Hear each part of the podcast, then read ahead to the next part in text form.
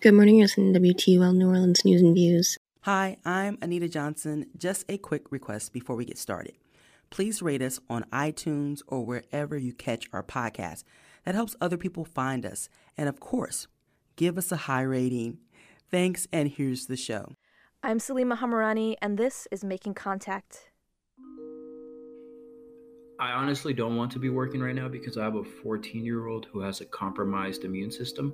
Not everyone's been able to stay home during the COVID 19 pandemic. Many people considered essential are still going to work even if they don't want to. There's nothing that I would love more than to be able to stay home and take care of my daughters, but that's just not an option.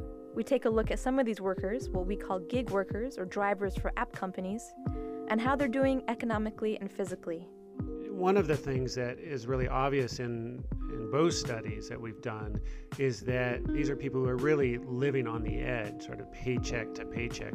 We also talk about driver organizing as gig workers try to access sick pay, unemployment, and personal protective equipment. So, today we're talking about the effect of COVID 19 on a particular type of essential worker, what we call gig workers. These are people who work for platform based companies like Uber and Lyft or DoorDash or Instacart. That's Chris Benner. I'm a faculty member in the Department of Environmental Studies and Sociology at UC Santa Cruz. And I also direct a research center called the Institute for Social Transformation. And Chris just published a study. When the coronavirus crisis hit, we had to put a halt on the survey we were running at that time and really put out a more immediate survey that's trying to understand how the crisis is impacting this workforce of what are often referred to as gig workers. We wanted to understand whether or not drivers were able to access protective equipment and unemployment and other kinds of benefits because we wanted to know if they were safe. And that's important because, as quote, essential workers, we're dependent on their help during quarantine. I have spoken to many people who use Instacart who ask me to leave the groceries outside, who tell me that their four year old has severe asthma, who tell me that their young child just went through a surgery. So I do believe that we are in every way, shape, or form essential. There are people that absolutely cannot go get their groceries. And that's George Gonzalez. At the moment, I am an Instacart shopper, so that makes me a gig worker. And I was formerly doing Uber. I still do a little bit of Uber Eats on the side. We met with George, virtually, of course, to talk about his experiences as a delivery driver. And together, Chris's study and George's personal story tell us that the situation for gig workers during COVID 19 is, well, kind of dangerous for a lot of reasons. Let's start with the study. So, Chris, tell me about how you um, gathered information. Was it through known drivers groups or online? We put out a survey and we're uh, reaching out through networks of community organizations and labor organizations, as well as closed online Facebook groups. We actually tried at one point to do a sort of open social media based recruiting strategy, and that survey got hijacked. So we had to sort of work through known networks of drivers. Wait, Chris, what do you mean it got hijacked? Well, two things happened. Uh, you know, one is someone put in place a bot or algorithm based process for responding to the survey. So it was just clear that we had a bunch of bad surveys. They were all identical and put in place. So that was the first time. The second time we actually discovered, because someone let us know, that someone was paying people to fill out the survey and giving them email addresses to fill them out and actually giving very high ratings to the platform company. So we don't know who was behind that, but it was clearly sort of some suspicious responses. Okay, can you tell me about the demographics you've discovered? Who's working for these apps? It's a predominantly male workforce. Uh, in our survey, it's about 83% were, were men. A high level of immigrants in the survey, about 50%, are immigrants. We weren't asking about documentation status, but we can expect that a significant portion of those are undocumented immigrants. Almost 70% were people of color, and over 30% are people with a college degree. It means that 69% have no college degree. The demographic data tells us that a lot of app drivers need these jobs and aren't able to just stay home and not work, even in the middle of a pandemic. In fact, tracking studies have shown that the wealthy have been able to limit their movement during the shelter in place order far more than the poor. Here's George again. Savings are pretty much impossible doing um, Uber and, and Lyft just because car repairs are always going to be a thing. You know, it's part of what we signed up for, I suppose, as an independent contractor. As far as rent, we're still paying rent here. I pay fourteen hundred a month in Sacramento. I honestly don't want to be working right now because I have a 14 year old who has a compromised immune system. So there's nothing that I would love more than to be able to stay home and take care of my daughters, um, focus on helping them with their homework so that I could quarantine, especially for my 14 year old safety but that's just not an option. And in fact, he now has to work more than ever because, on average, gig worker salaries are tanking. Most people were losing significant income from before the crisis back in February. And we had some uh, measures that more than half of respondents had actually lost between 75% and 100% of their weekly earnings on the platform companies since February. And the other things that's happened is that with the rapid increase in unemployment, there's a large number of people who've moved in to trying to do that kind of work because at least there's some work there. And so you have essentially a flooded labor market, which means that it's very hard to get enough hours. One of the things that is really obvious in, in both studies that we've done is that these are people who are really living on the edge, sort of paycheck to paycheck. We have a question in the survey that asks people you know, whether they have enough resources to handle an emergency expense of only $400. And only 30% roughly of people would be able to pay off immediately a $400 emergency expense. So clearly, just one paycheck away from not being able to pay basic bills, utilities, and, and rent, et cetera. It's very exhausting. We're kind of at the mercy of the people that we're kind of working for. A lot of times we work long hours and we're not getting tipped very well. And that ends up putting us in circumstances where we're making well below minimum wage. I have three daughters. I have a 14 year old, I have a six year old, and I have a four year old. Kids are very expensive. and it's uh it's even harder right now because I have to work more hours to make less and my kids are not able to go to school right now. So just finding the time to help them with their homework, having to pay for more food. All of this is going down at a time where I'm making less than I've ever made, I think. I have no money. it's been a it's been a very difficult circumstance. Going to food banks is something that I never really uh, foresaw in my future, and you know, there's no shame in it, but it's definitely something that my family has counted on. There's a lot of things right now that are not getting paid. But it's not just the fact that gig workers aren't earning enough that's making their lives difficult at the moment. They also don't have benefits. Benefits which, on paper, exist, but in actuality are extremely difficult to access. Large portion of people have no health insurance either, uh, about 17% in the most recent survey, and another 32% are, are only getting health insurance through some kind of subsidized uh, system through Medi-Cal or Covered California. So even before the coronavirus hit, they're clearly vulnerable. And in general, uh, independent contractors are not eligible for unemployment insurance. Now, with the passage of the Federal CARES Act, uh, independent contractors became eligible for unemployment insurance. But in our survey, we still found quite a number of people who were having, who had stopped working and were having a hard time getting unemployment insurance. And you know what we've seen is that you know nationally over the last five weeks, uh, more than 26 million people have filed for unemployment insurance. It's a completely unprecedented scale of jump in that, and, and many of the you know online application systems have been completely overwhelmed. And if they're working and have some income, well, then they're not eligible for unemployment insurance. So they're really in this tricky in between space that makes them very vulnerable in the current context. Filing for unemployment seems like a, a heavy tackle. It's taking a lot of people a long time to get their income. I know that numbers are not guaranteed. And furthermore, there's a long wait to get it.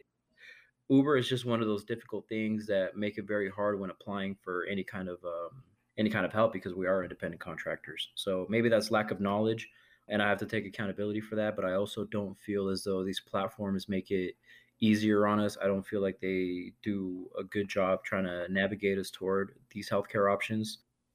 For George, it's too much of a gamble to try and wait for unemployment or other benefits to kick in. He'd rather work now while he's still able to, even if it's extremely dangerous. I don't want to get backed up. I don't want to start looking for some kind of temporary forgiveness. And then as soon as everything goes back to normal, I have to meet that kind of back payment and continue to make my, my regular payments. And as it is, it's very scary because once everybody is released back out into the public, who's to say whether or not people are going to want to take Uber? One of the questions we had going into our interviews was how much responsibility the app companies are taking for their workers. And that was also a big question for Chris in his study. Part of what we were asking about in this survey is what kind of protections were they getting from the platform companies they're working for to make sure they're being safe and healthy and that they're making sure the customers are being safe and healthy. And I have to say that was one of the most disturbing parts of that is, you know, consistently people were reporting getting very little support from the platform companies themselves. Uh, they were taking some more precautions on their own initiatives around wearing gloves or using hand sanitizer, wearing masks. George, have you contacted the app companies for help with things like masks and gloves? Yes, yes, I have reached out to Lyft, I have reached out to Uber, and I have reached out to Instacart. In all three circumstances, it's become pretty much impossible. Instacart last week finally allowed me to request an order, and that was last Tuesday, and as of today, I still don't have it. So last Friday in Oakland, they were distributing hand sanitizer and masks. I'm in Sacramento right now because there's no work for me in, in the Bay Area, and I couldn't drive an hour 30 minutes just to go get hand sanitizer. So I had to pass up on that. So I called and I stayed on the phone for about two hours. I talked to three different people, and finally they said there's nothing we can do regarding getting you a mask in Sacramento it's extremely hard doing this on our own without any kind of backup from Uber, Lyft, or Instacart. You know, George made light of his situation a lot, maybe because he had to. He joked about not having any money, for example. But this is where I heard him get kind of angry. They're not doing a single thing. Every single thing that happens is me. Every time that I spray my car with Lysol, that came out of my budget. Uber did not tell me to do that. They suggested and recommended that I cover my coughs, but every time that we're looking out for our community, that is something that we're doing out of the kindness of our hearts. That is just not something that Uber is, is doing for them. Personal protective equipment such as masks, gloves, and disinfectant for millions of drivers would cost a lot of money. But a company like Uber, for example, is valued at at least $60 billion. So we reached out to about 10 app companies seeking their comments, but we didn't hear back from them in time. We did, however, go on their websites to check on the new coronavirus updates, and many companies are slowly starting to distribute protective equipment. Though, from the drivers we talked to, it seemed like they'd been waiting for a long time, and some drivers had already gotten ill from transporting sick passengers.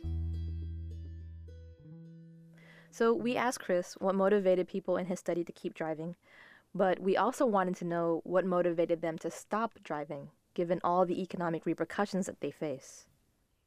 You know, it's clear that those drivers who stopped working were doing it for essentially two different reasons. One is because there were so few jobs available that it didn't make it possible economically to do it. And second is because, of course, they were afraid of getting exposed to the virus.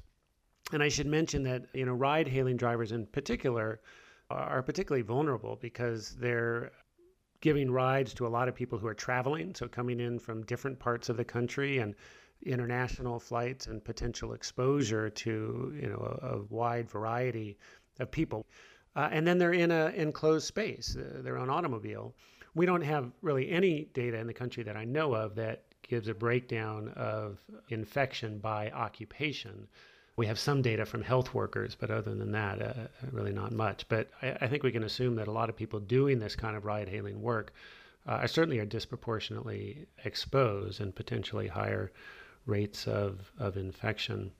And what happened quite early on uh, with the pandemic is the platform companies did announce a COVID 19 related paid sick leave for their drivers. But the restrictions around that made it very hard for many drivers to qualify for that. They had to be certified as uh, COVID 19 positive, either themselves or they could do it in some cases for taking care of family members. But we know with the limits in testing that there are many, many people who have had COVID 19 or have it now, including with very serious symptoms, who are not able to get the tests to verify that. And in that case, they would not be eligible for the paid sick leave. His answer about the rate of COVID infections among drivers stood out to me because I talked to George earlier. And here's what he said when I asked him if he was worried about getting sick. I believe that I probably had COVID. I was really sick in March. So I had a passenger in the car who told me that her coworker had just caught coronavirus and that they had to send him home. So about three days later, I started getting a really bad cough, and it turned into pretty violent fevers. I checked my temperature; it was 103.7, but it is by far the most sick I've ever been, which led me to uh, sleep in my car for two weeks in San Francisco. And I eventually went to the ER. They they did not want to test me for COVID because they said, well, it's been two and a half weeks. There's no point of giving you a test. Now, I reached out to Uber, I reached out to Lyft to see if they were willing to help me get a test. They did not help me at all. The fact that I am at multiple grocery stores, I do about six runs every day, seven days a week. It is very scary. And I'm super afraid of what's going to happen if myself or my daughter were to suffer serious health issues because of COVID. And the fact that very little seems to be getting done in regards to the platforms that make so much money from us. You were just listening to Chris Benner from the Department of Environmental Studies and Sociology at UC Santa Cruz and the Institute for Social Transformation. You were also listening to George Gonzalez, a driver for Instacart and Uber. We're talking about gig work and essential workers during COVID 19 on today's Making Contact. Make sure you keep up to date on our shows and get behind the scenes information on our website, radioproject.org. And now, back to our show. Welcome back. If you're just joining us, we're taking a look at gig workers and how they're doing during COVID 19. And from our guests in the first half, we mostly heard that they're not doing well. They feel like they've been working without much support under very dangerous circumstances, and they're vulnerable because they're not considered employees. They're considered contract workers, which kind of means they're on their own. Now, one of the interesting developments in the past few years in many states is the passage of laws designed to protect gig workers. So, laws like AB 5 in California and restrictions on who's considered a contract worker in places like New Jersey. These laws have passed because of organizing organizing by drivers and other gig workers. We wanted to talk with one such organizer. My name is Angela Vogel.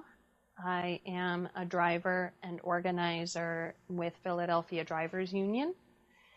And we are an all volunteer, all driver led union, specifically drivers that drive for Uber and Lyft.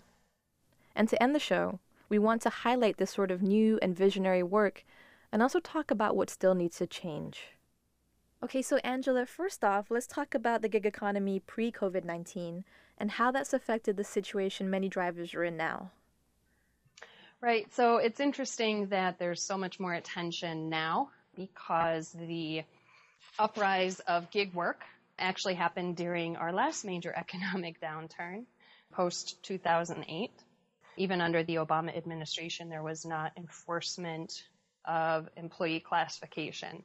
And there was a lot of encouragement, you know, for people to go out and find work despite the lack of good paying jobs. And many, many people turned to app based work. What's happened with this pandemic is that it has essentially pulled the veil off of problems that were already existing, right? So it took a little sprained finger and turned it into a broken arm. Some states have done better than others in enforcing employment laws. So you take New Jersey, for example, filed a lawsuit against Uber last year saying that Uber owed the employment taxes. So uh, New Jersey, as an example, was many steps ahead of creating the safety net that these drivers deserve. Just their employment tax bill would be $650 million.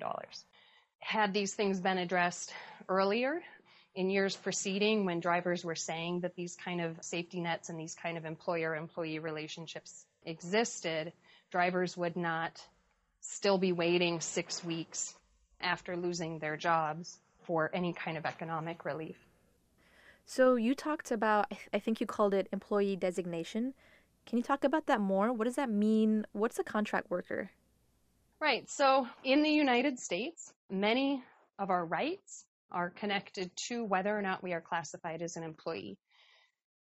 So, for example, our right to have the company that pays us pay into our unemployment insurance, to pay uh, stipends for health care, etc.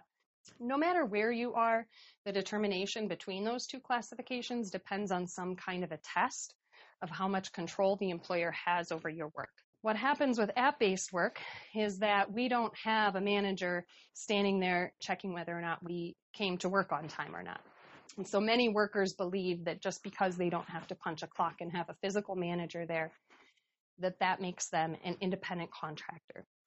Apps have clouded the amount of control that many of these companies have over their workers. So in essence, the app itself creates control. So as soon as I log on, the app is telling me whether I did my job right based on the customer rating or whether or not I showed up on time. And it's penalizing us or rewarding us for doing what the app wants us to do. So the argument has always been that Uber and Lyft drivers are actually employees and that those companies exert a lot of control over our work. Right, and that makes me wonder how much does an average driver actually make in a year? Is that data out there? So, like we are constantly telling our regulatory agencies and legislators here in Pennsylvania, you know, legislators often use the lack of access to data as a reason why they cannot go to Uber and Lyft and hold them accountable. We're constantly trying to remind them that data is here. I can open up my app right now and tell you exactly how much I made over what hours, and we can figure average expenses for the average mile and the average vehicle. The IRS does it every year. So the data is out there. There is no state or federal agency aggregating that data in a purposeful manner. So actually in most states, the legislation that legalized Uber and Lyft, what we would call unregulated services, in most states actually has provisions that specifically protect uh, transportation network companies, Uber and Lyft, from having to share that data. Here in Pennsylvania, they don't even have to respond to right to know requests for data. Why? because Uber and Lyft wrote the legislation. Because I mean, my question is are people even making minimum wage? It's unclear. And in many, many places, they are not. Is there anything being done to force the companies to release any basic employment data on, for example, how much their workers are making or how many workers they have? There are things being done. What's being done, though, is being led by driver organizing and activist organizing in our communities. We are putting out all kinds of surveys um, to try to collect driver information. You know, we build our lists. Where it's not happening is at the government level, right? This pandemic unemployment assistance is the very first time that any states have made any effort to collect income data on Uber and Lyft drivers. And it's work that should have been happening for years. And, and that's so interesting to me because you mentioned AB5 and these laws in New Jersey and Massachusetts. And it's becoming very clear that just because a law exists, it doesn't mean it's being used. That's exactly right. And, and the enforcement has always been the question. And I think that AB5 really proved that but you will hear from drivers in any state that they have filed complaints with their departments of labor, that they have filed complaints with their attorney generals, that they have filed a complaint anywhere that someone can file a complaint to have employment classification enforced, and that there's a total lack of action. Angela, are there laws being developed uh, on the national level that would protect drivers and gig workers? There is definitely a national coalition of driver led organizations. I think at this time, given who our federal administration is, you know, there's a pretty strong feeling that without overturning a little bit of the legislature and probably a new president that it will, would be very difficult to move these things forward. And that's why the current effort is much more on state by state so that hopefully we can win some enforcement in one of these states to sort of set an example as to what can be done federally when uh, the political landscape is a little more conducive to that. Okay, so then let's talk a little bit about organizing more specifically. And you know, I was thinking about how it's sometimes difficult to organize new industries or traditionally ignored industries. For example, like domestic workers. What's been challenging about organizing gig workers? Um, the biggest thing that I'm always trying to impart on trade union organizers is that in many trades, the work that they do, that the workers do, they're very proud of it and they build their identity around it, right? So if I'm talking to a steel worker or a nurse or a teacher, being a nurse or a teacher or a steel worker is part of their identity. The biggest challenge that we have with Uber and Lyft drivers, other than the high turnover, is the lack of association with that identity, right? We do have quite a number of members where being a driver is really part of their identity, but because of this app-based gig type work, a lot of them, our members really have something else that they build their identity around, right? They're a student, they're an artist, they're a parent. So it forces us to, rather than just look at this sort of conventional trade union organizing model, we are really forced into a whole worker organizing model, meaning that I cannot just talk to them about what their experience is, is driving. I also have to know why do they drive? What is it in their life that they need this flexibility in hours, that driving was the thing that made sense? What is it that they are working towards that they're willing to go out and risk their life to make $10 on a trip if they're lucky? And I think that these are, if we go deeper in US labor union history and look at, like you mentioned, domestic workers and farm workers, that we see that organizing around the whole worker and their whole life and everything that brings them to that point that they're at work was historically what made the US labor movement strong, and we need to revive that. Okay, and since I asked you about what's been difficult about organizing, I'm also wondering what's been successful about organizing. Recently, we did get Uber here in Philly to concede to pay the vehicle insurance for our core and oldest members, which are the Uber Black drivers. They are required to purchase their insurance through Uber. And their commercial policies are about $125 a week or so. And Uber has been paying that for, I think, six weeks now and has promised us another two weeks.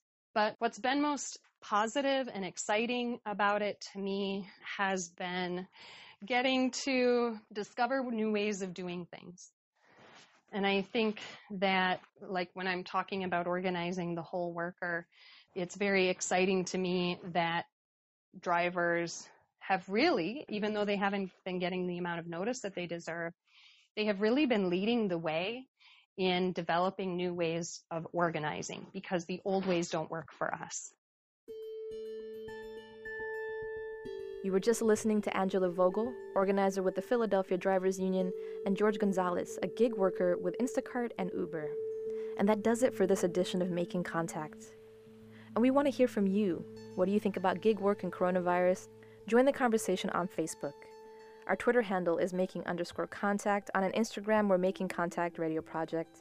The Making Contact team includes Monica Lopez, Anita Johnson, Aisa Chowdhury, Lisa Rudman, Catherine Steyer, and I'm Salima Hamirani. Thanks for listening to Making Contact.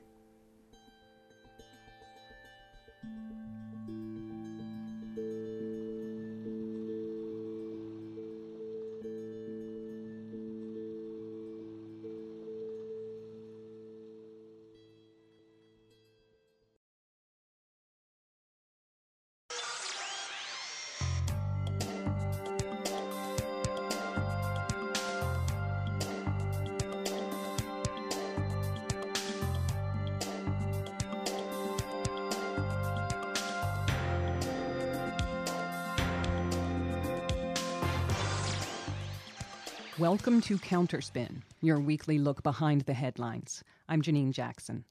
This week on Counterspin, we're going to hear three archived but relevant conversations. In June of 2017, we spoke with Heidi Beirich, leader of the Intelligence Project at the Southern Poverty Law Center, about the resurgence of white supremacist violence in the Trump era. We'll revisit some of what she had to say. Also on the show, in June of 2018, we heard from sports reporter and author Howard Bryant. He'd just written a book about African American athletes and social justice activism called The Heritage. We'll hear some of that conversation as well. And finally, in December of 2019, we talked with reporter Sharon Lerner, who covers health and the environment at The Intercept, about plastics recycling and the sketchy behavior of the industry behind it. That's all coming up. You're listening to Counterspin, brought to you each week by the Media Watch Group FAIR.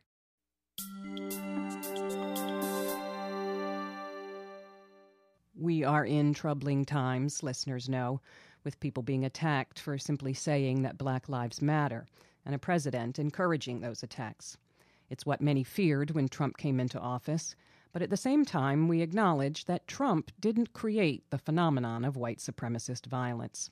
There's a whole history there that media should be using to shape their recording of present day events, give them context, and hopefully put an end to the troubled individual trope to describe people who are, in fact, part of something larger. Counterspin talked about this in June of 2017 with Heidi Beirich, who leads the Intelligence Project at the Southern Poverty Law Center.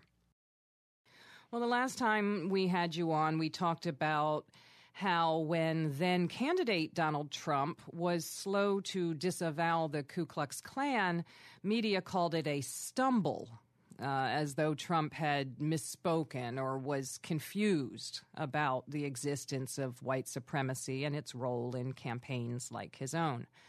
Now Donald Trump is president, and Southern Poverty Law Center, I understand, tracked some 900 attacks in his first 10 days in office. Well, no one thinks Trump invented right wing extremism, but are we seeing maybe a new strain of an old disease?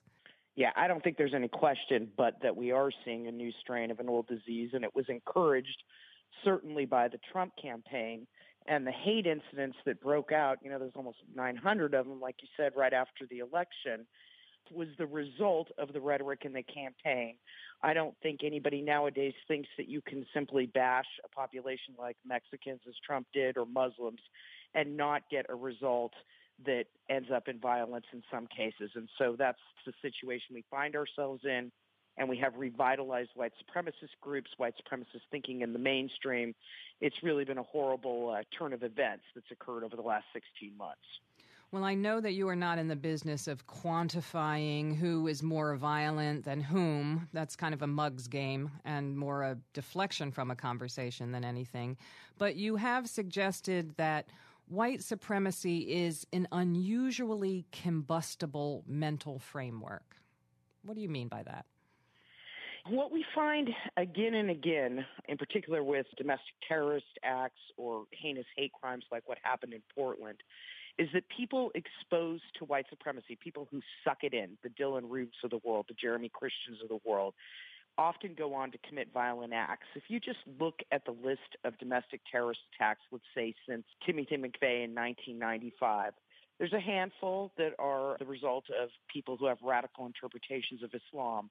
But the bulk of the incidents involve people who have come to view whites as superior and who view this country as essentially undergoing a race war and they make these violent acts, they do these things in their minds to save the country, in particular for white people. It's a very insidious mode of thinking that justifies things like genocide, ethnic cleansing.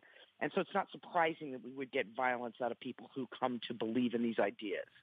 Well, if media were really concerned about domestic terror attacks per se, it seems that we would hear the name you just mentioned, Tim McVeigh, that we'd be hearing that night and noon, wouldn't we? Because, in fact, that attack was back in 1995, but Tim McVeigh is still sort of a figure in some of these circles.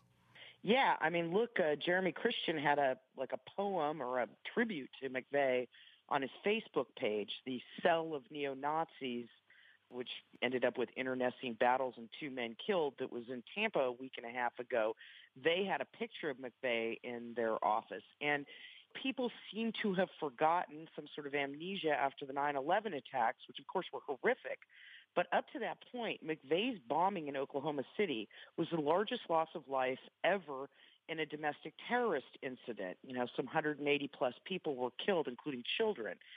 And after 9-11, it was as though this type of terrorism, of course, it continued to occur, but it was though it didn't matter, right? All the focus was on the Muslim community, on radical interpretations of Islam, and there was just a reluctance to understand that terrorism comes in more than one form. And of course, it's much easier to point the finger abroad or to community that you can, you know, easily other and say is not part of us, meaning in recent years the Muslim community. When you talk about white supremacy, you got to take a hard look at our culture because it is endemic and it was here from the day this country started, even before actually with English settlers and so on. And there just seems constantly to be a reluctance to treat that kind of terrorism and hate crimes, I might add, as seriously as what is influenced by groups like ISIS or Al Qaeda. Well, and any thoughts on media? When I was booking you, I said I knew you'd be very busy, and I'm sorry for that in a way. I think that U.S. reporters should have a deep bench right now on white supremacist violence. It shouldn't be a concept that sort of springs up anew and then is forced on them and they need to look into it. You know, it, it really is, of course, as a story, something that could keep a journalist busy every day.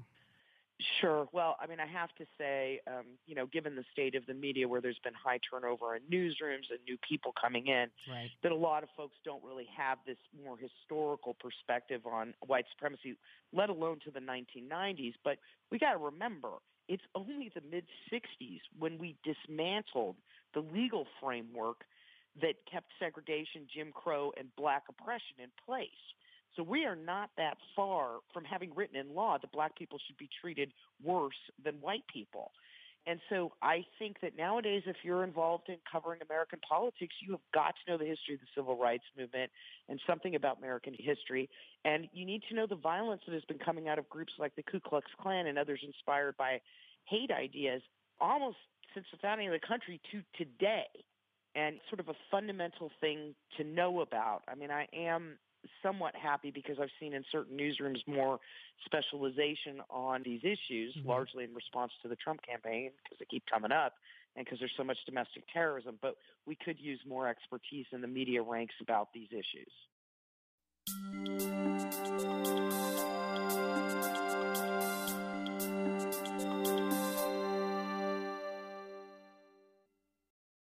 That was Heidi Beirich of Southern Poverty Law Center's Intelligence Project, speaking with Counterspin in June of 2017. Some may be surprised to see professional athletes and coaches speaking out against police killings of black people.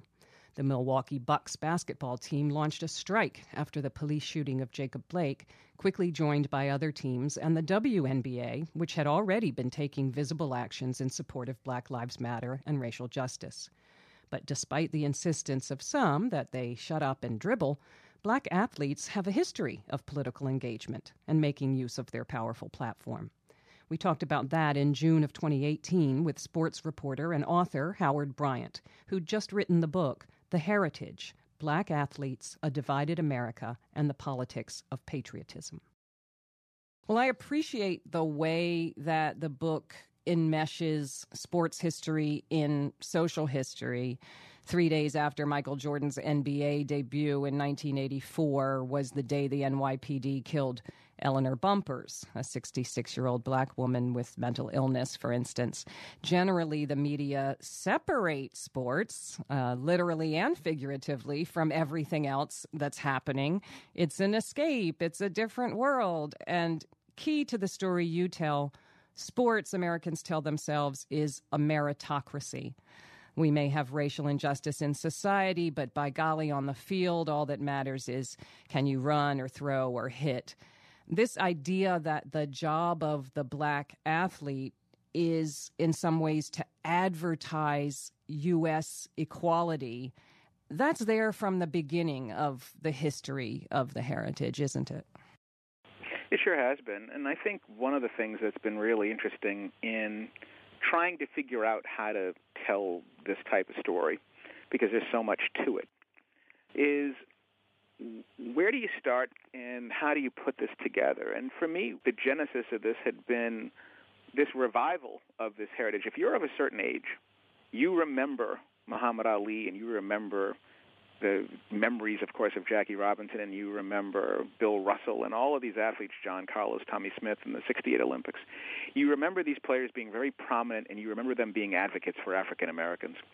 If you're of a different generation, if you were, say, born in the 80s or even even the 90s, this revival, the appearance of athletes taking a political stance, being involved in their community, being involved in social issues on a national level, is completely foreign because you grew up with the Michael Jordans and Tiger Woods being the model. So for me, what I thought was really sort of interesting and important was to remind people that the black athlete has been involved in the political struggle from the beginning and that these players have had a very special place in American history. The argument that I make in the, in the book is that the black athlete is the most important and most influential and most visible black employee in the 20th century because they're the ones who were allowed to integrate the society, whether it was the military, whether it was education, whether it was swimming pools. It was the ball players who came first.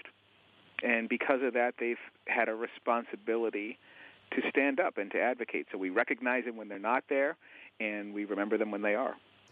And with that comes this bind, you know, this visibility uh, as a real representation of integration, and yet still being a black American. And in terms of the history and the beginning, I think a lot of folks would be very, very surprised to hear that it starts with Paul Robeson.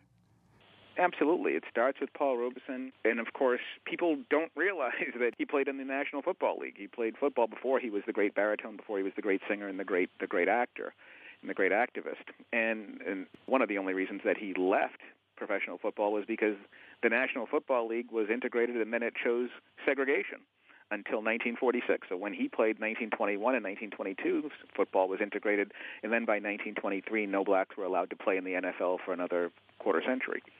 It wasn't just Robeson to me that I gravitated toward when tracing this this heritage. It was also the fact that the African American athlete's political roots did not start with black issues It started with Jewish issues. It started with World War II. It started with American athletes being asked to defend America against Nazism, and and Jewish athletes asking for solidarity against the Berlin Olympics in 1936 and also, of course, asking Jackie Robinson to denounce Paul Robeson in 1949 in support of, of America during the Cold War. So it wasn't until much later, it wasn't until you had Robinson in that testimony received all the attention for his denouncing of Paul Robeson, but also inside of that testimony, he talked about inequality and police brutality and, and mistreatment of African Americans and fairness and all of these things that would become the foundations of this heritage. It started with Robinson, but not along racial lines to begin with. It started with defending America. I find Robinson's HUAC testimony to be maybe the most moving part of the book and such a clear, um, first of all, a thing that's so misremembered. Completely. You know, um, we chose to emphasize the parts that made America feel good. Right. Which was see, Jackie Robinson is a real American because he denounced Paul Robeson, the bad Negro communist. I don't even think we misremembered everything. We just chose to ignore it.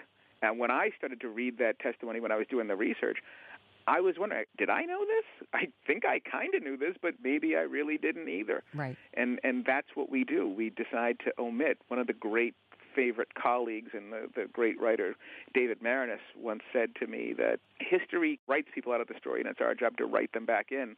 And I think that Robinson testimony is something that needed to be written back in. Absolutely. Well, you know, history's moving along, and owners and teams are aware that integration is happening, but I, I, like how you note that this idea that became popular and still holds sway that, oh, they're only looking for the best players.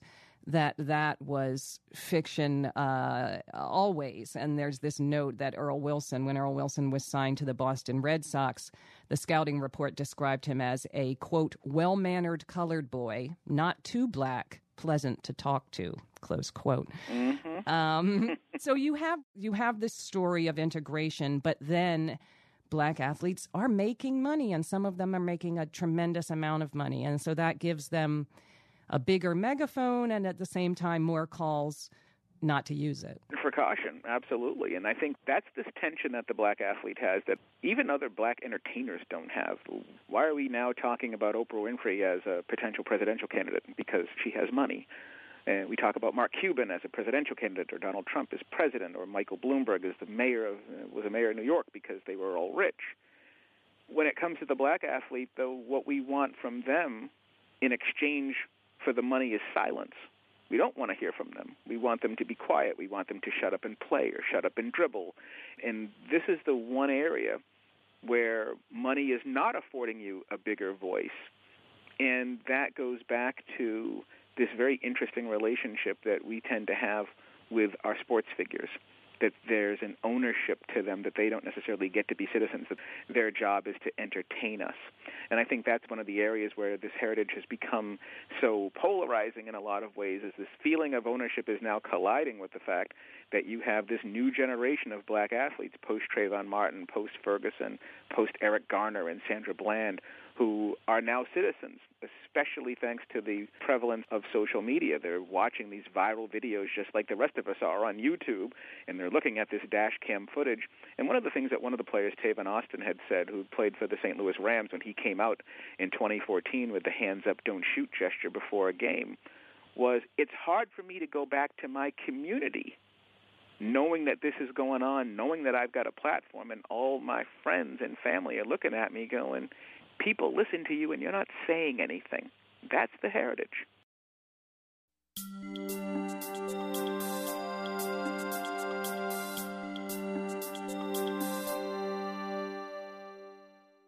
That was sports reporter and author Howard Bryant, speaking with Counterspin in June of 2018. And finally, you may have heard that big oil companies are lobbying the U.S. to put pressure on Kenya to weaken its stance against plastic waste.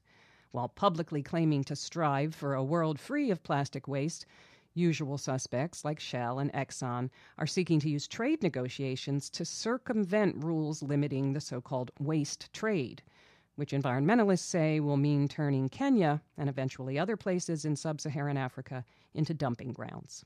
It's just the latest machination from a plastics industry that is almost as vigorous in their PR as in their despoiling of the planet. In December of 2019, we got some history from Sharon Lerner, who covers health and the environment for The Intercept.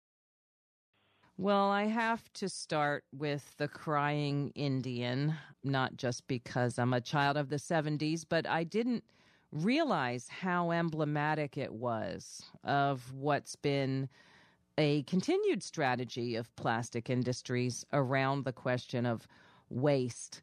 I wonder if you could tell us a bit about the backstory on that ad and the the context in which it appeared. So that ad ran in 1971, and it was put out by Keep America Beautiful and the Ad Council.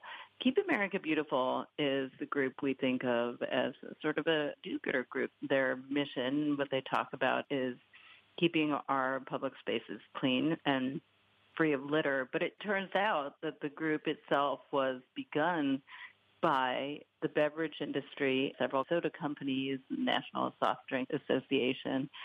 And it came at a time when there was the beginning of an awareness of the plastic pollution crisis on the part of the public. And it should be noted that the big plastics producers and users were actually aware of the fact that plastic was already accumulating in the ocean and was as quite a, a, an ecological hazard. So that growing awareness helped spawn some protests in 1970 on the first Earth Day. And you know, the folks who were concerned about growing waste wasn't quite so much plastic at that time. Uh, it was mostly cans that were being used, but the whole idea of using disposable packaging that you could have one drink of soda and then just throw out the thing that it came in was really new. And already activists were becoming aware that, wow, this crisis is going to affect us deeply. And, and they had a protest on the Coca Cola Company and staged Ecology Day, Ecology Trek, they call it, when they went to Coca Cola's headquarters with these non returnable bottles, some of which were plastic, I think, and some again cans. So here's this sort of growing awareness of this problem. And in 1971, the ad comes out and really flips the whole frame, right? So what they do with that ad and others before and after that really hit the same note is they really squarely put the blame of waste on individuals as opposed to the companies who produce the waste and profit from the products and not coincidentally the same companies that are funding Keep America Beautiful and funding the ads that are doing this shaming. Yeah, it's interesting because it's not, it, first of all, it shows that there's been an awareness of the problem of plastic wastes since there's been plastics. It's not something that snuck up on the industry, which I found, you know, kind of interesting. And then the idea that this ad that I think many people thought of as, golly, here's the industry kind of proactively engaging one of the downsides potentially of what they do. And the idea that it was, in fact, a very targeted intervention was news to me, at least. But beyond that, I would say that most people had no idea that it was coming from industry at all. Right. That message gives you this sense that, oh, we're just concerned citizens who really care about stopping trash. Well, in fact, it was coming from the companies that made that trash, and nobody had any idea. You know, there's no reason to suspect that it came from them at all. You know, it very effectively makes people upset about the fact that we are littering and destroying our earth. But what it does is leave the viewer thinking, I feel terrible about my role in that what it doesn't do, and what was going on in the background too, was at the same time, the beverage industry was actively fighting these proposals, one, to ban the production of single use containers back then, but also bottle bills, which basically are this effort to put some of the responsibility for recycling the containers back onto the companies that make them. And generally speaking, these companies don't want that responsibility, both because of the expense of it and because of the hassle of it. So, very consistently over the decades, they have fought these bottle bills and very successfully. And, you know, right around this 1971 ad, they were actually the lobbyists for the industry had effectively swatted down national legislation or a proposal that would have banned again disposable containers and would have put forward a bottle bill on a federal level. Well, yeah, I almost skip over the fact that, of course, it was Keep America Beautiful, which no one was thinking of really as a front group um, or thinking about front groups uh, at all um, for industries. We saw it as just kind of consumers and concerned citizens, you know, uh, taking up the effort. Uh, well, we think of recycling as local in some ways. I, I feel like that's the association when in fact it's a big business, which is, of course, international. And some of the realities that you and others have reported on about the business of recycling, which is being presented to us you know as the as the answer. But the reality of the business of plastics recycling are heartbreaking. Like the Indonesian islands where Coca-Cola has pushed their products and they now are littering the ground and then villagers burn that waste literally poisoning themselves and the food chain right? Right. Yeah and another sort of very upsetting point here is that in many cases especially when you're talking about Coca-Cola and these remote islands, it is sometimes Coke itself, but it's also sometimes bottled water.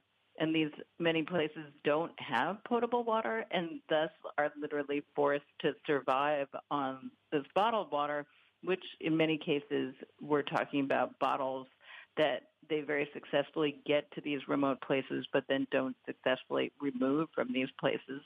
And then there's also a lot of really good reporting on the fact that these companies actually drain aquifers and then sell what ought to be a very you know, public human resource back to people in plastic bottles at expense and sometimes expense that they can't afford.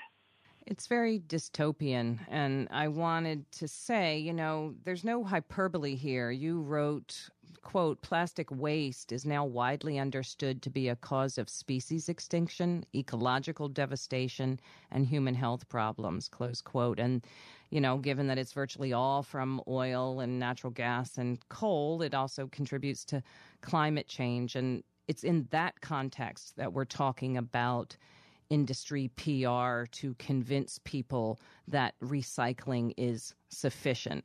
I agree. One of many things that I found upsetting in your piece from July was the way that the plastics industry is gearing up for, as you put it, the fight of its life. And in fact, you were at an association conference in which the keynote came from an expert in actual warfare. What what is that telling us? Yes, I thought that was an interesting choice. No one explicitly, you know, explained why they were why they had made this choice. I mean, this was someone who had been the captain of a boat that was under attack and you know, and he told the details of this brutal attack and then talked about the USS Cole and then talked about basically his success, you know, despite the adversity that he faced, he talked about in the end piloting his ship away, you know, with the national anthem blaring and going on to victory is basically a hard fought victory, is the way he described it. And I think that the plastic industry very much does feel under assault right now. Really, there's this growing awareness of how immense and terrible this problem is we're all facing. And, and as you just laid out, it's a health problem, it's an environmental problem, it's a racial justice problem at this point because of the way it's distributed throughout the country and the world.